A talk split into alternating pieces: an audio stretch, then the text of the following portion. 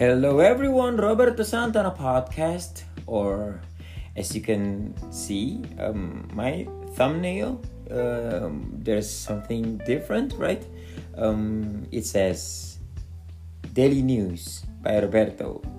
So, um, I decided to change my podcast name into Daily News by Roberto because um, mainly the content of my podcast is daily news. So, yeah, the today is um, Friday, seventeenth of November, twenty twenty three. So, as of now, welcome to Daily News by Roberto. Oh, actually, this is just a changing name episode. Thank you so much. I'll see you again in the next episode. Bye. Thank you so much, everyone.